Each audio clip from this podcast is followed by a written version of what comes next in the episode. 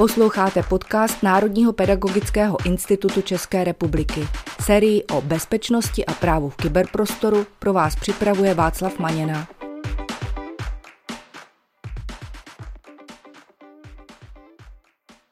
Vítám vás u dnešního dílu na téma Co dělat, když objevím nezákonnou nahrávku na internetu, který jsme pro vás připravili s Miriam Sedláčkovou. Paní Sedláčková, vítejte. Dobrý den.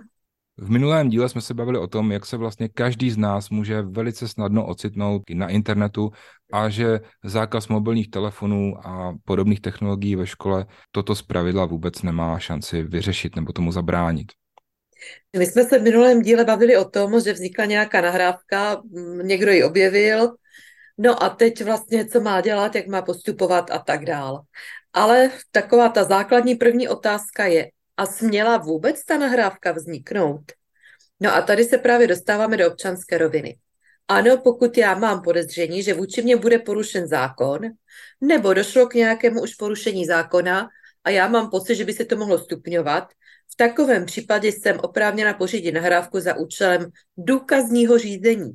To znamená ne za účelem, abych si někomu pošklebovala na YouTube, ale za účelem, abych to předala příslušným orgánům a požádala o ochranu své, svých bližních a svého majetku. V takovém případě nemusím toho člověka ani upozornit, že bude nahráván. Prostě je to moje právo pořídit si tento důkaz a je na soudu, jak ho potom vyhodnotí. Já jsem se v téhle souvislosti mockrát setkal s takovým, bych řekl, možná spíš mýtem nebo polopravdou nebo nepřesností, že eh, tohle právě řeší GDPR, že GDPR nám zakazuje bez souhlasu té osoby pořizovat jakékoliv nahrávky. Nejen tedy ve škole, ale třeba i eh, při výkonu práce, třeba v nějakých jiných oborech. Souvisí to vůbec s GDPR? Nahrávka nesmí být zveřejňována. To samozřejmě GDPR tam poskytuje ochranu osobnosti. Ale zveřejnění lze ospravedlnit veřejným zájmem, což zveřejnění v tomhle případě neznamená, že ji dám někam do médií, ale že to prostě poskytnu soudu, policii a tak dál. Nebo mým osobním zájmem a hlavně je tam občanský zákonník, který v tomhle případě je ten nejdůležitější. A moji ochranu, moji osobní ochranu před nějakým eh, spácháním trestného činu nebo v omezení mých osobních práv, eh, tam eh, v podstatě má přednost. Navíc, pokud já tu nahrávku nezveřejním, tak nehrozí, že by mě někdo stotožnil. Nemůžu ji dát ven. Můžu ji mít u sebe a můžu ji použít pro orgány činné v trestním řízení. Jo, jakmile ji dám ven a jsem identifikovatelná, tak v tom okamžiku tam samozřejmě to GDPR má taky svoji váhu. A pokud vás problematika GDPR a ochrany osobnosti zajímá víc, jste třeba pověřenci a nebo jste se někdy do podobné situace dostali, tak určitě doporučím velice dobré články, které najdete v popisu našeho podcastu, kde je to vysvětleno, řekl bych, takovým opravdu pěkným jazykem i pro laickou veřejnost. Ono možná není od věci někdy s touhletou problematikou i aktivně seznámit rodiče. Když to tedy schrnu, tak to znamená, že třeba ten žák, který eh, přišel do školy a děje se tam něco nepřípustného, nějaká třeba nepravost, nespravedlnost a on chce vytvořit nahrávku, aby měl důkaz, tak to udělat může, ale nesmí tu nahrávku nikde zveřejnit. Tady v podstatě platí, že každý má právo na ochranu svého života a zdraví, jakož i svobody, důstojnosti a soukromí. Uh, což je věc, která prostě je neoddiskutovatelná a pokud pořídím nahrávku a zveřejním ji a budu to nějak nevhodně komentovat, tak jsem samozřejmě tohleto porušila.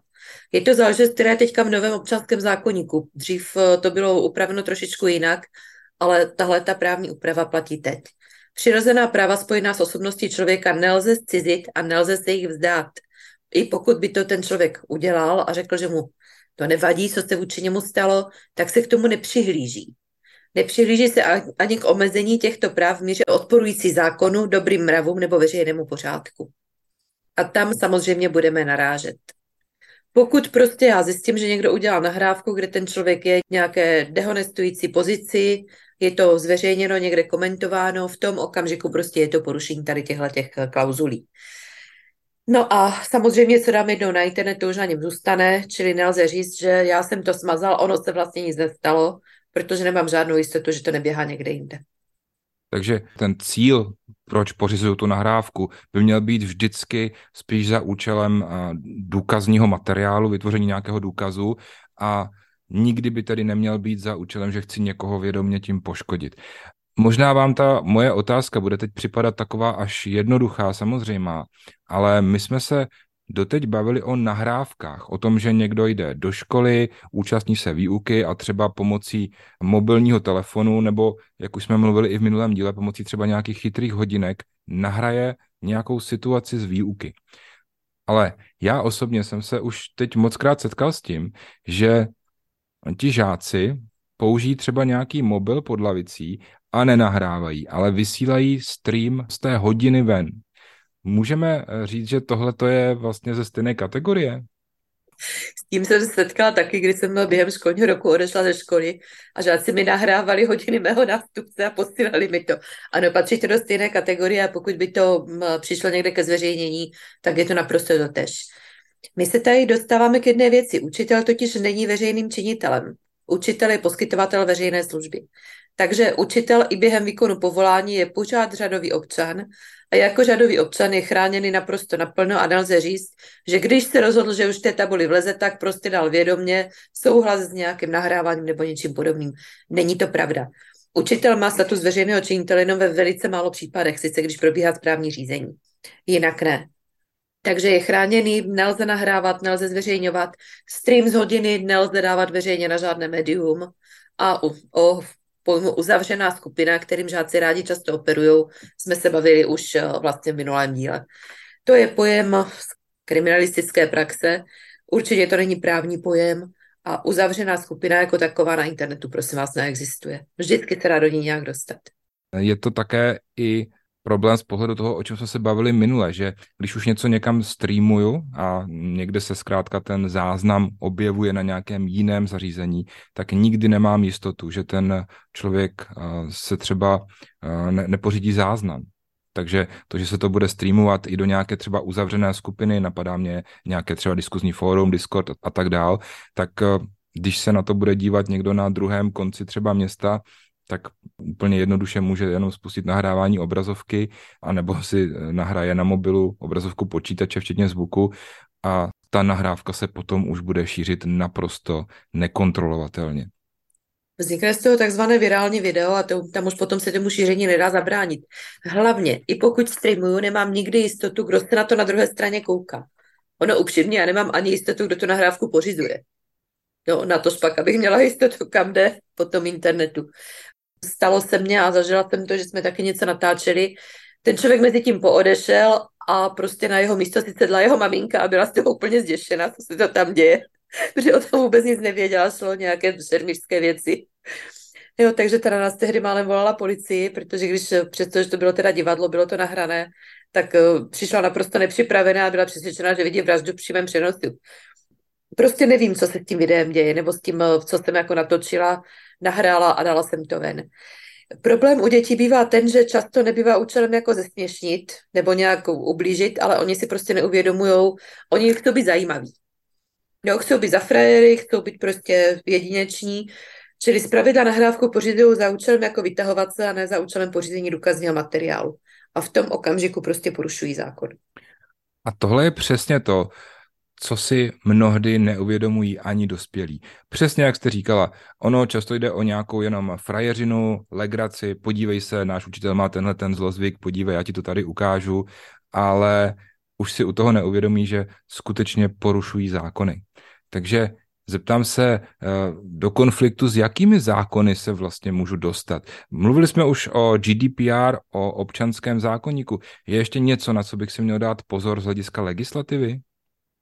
V podstatě pokud vznikne průkazně škoda s tím zveřejněním a nějakým handlivým komentářem, tak se dostanu na rovinu buď přestupku, anebo přímo porušení trestního zákonníku.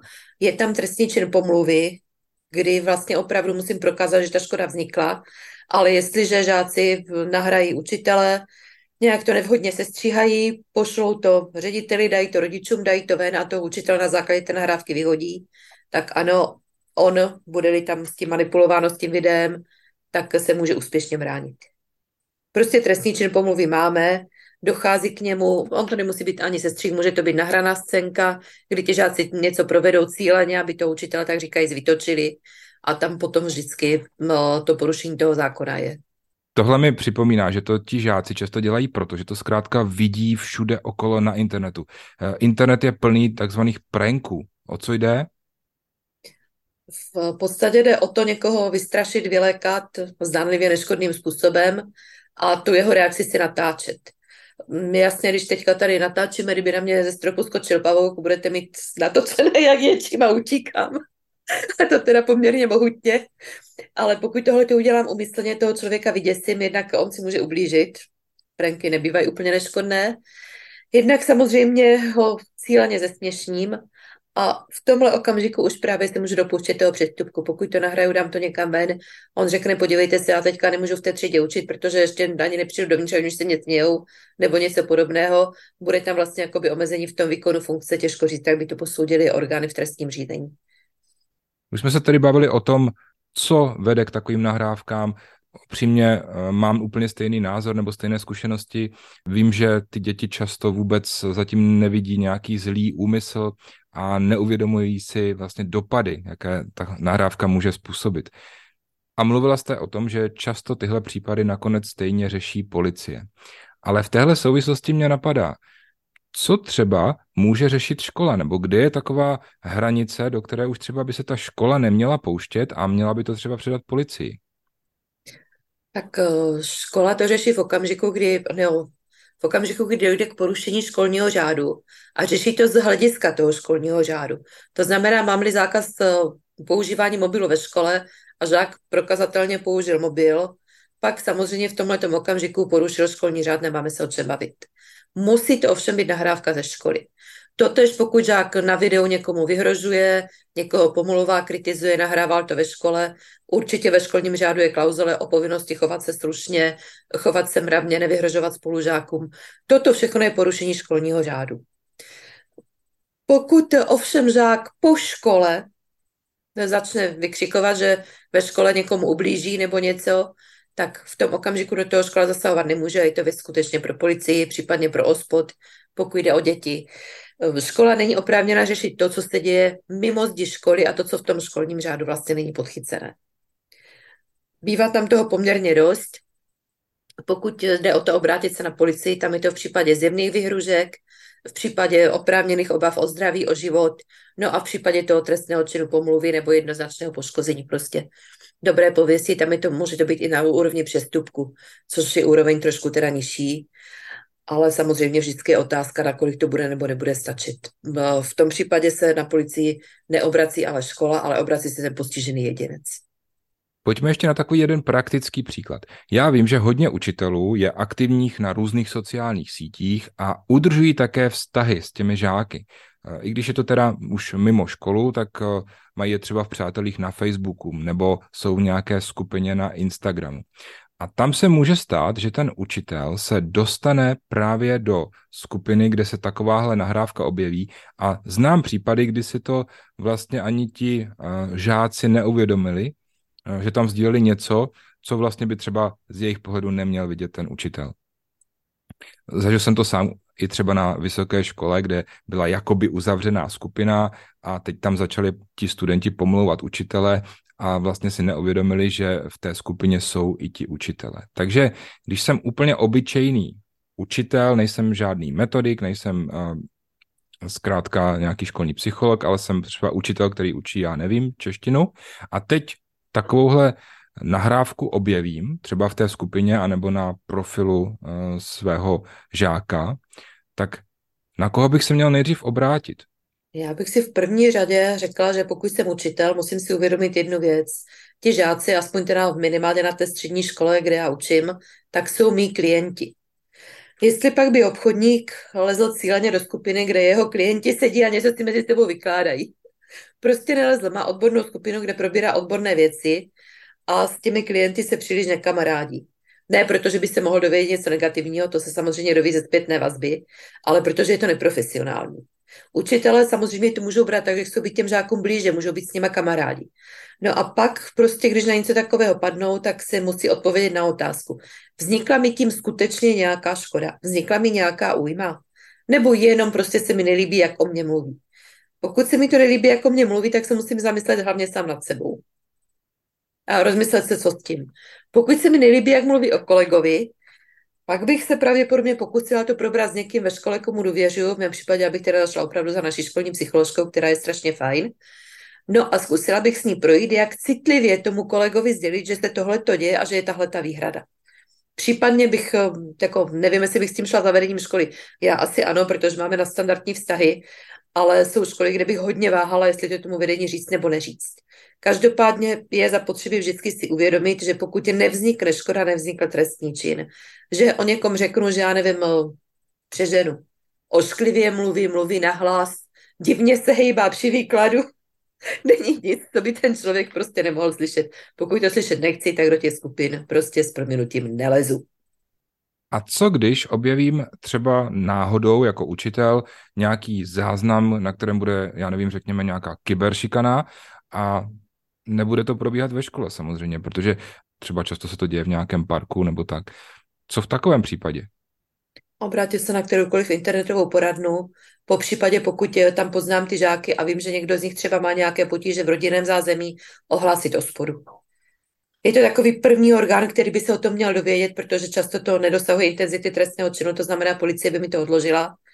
A jakkoliv neradím je obcházet, samozřejmě bývá na místě se poradit v tomto případě, tak ten ospod by se tím měl zabývat. Jo, ale do školy tohle to prostě tahat opravdu jako nemůžu. Můžu žákům udělat přednášku, samozřejmě z mé pozice preventisty bych je určitě nahrál na přednášku a ne jednu, dvě nebo tři, protože jedna přednáška nemá význam.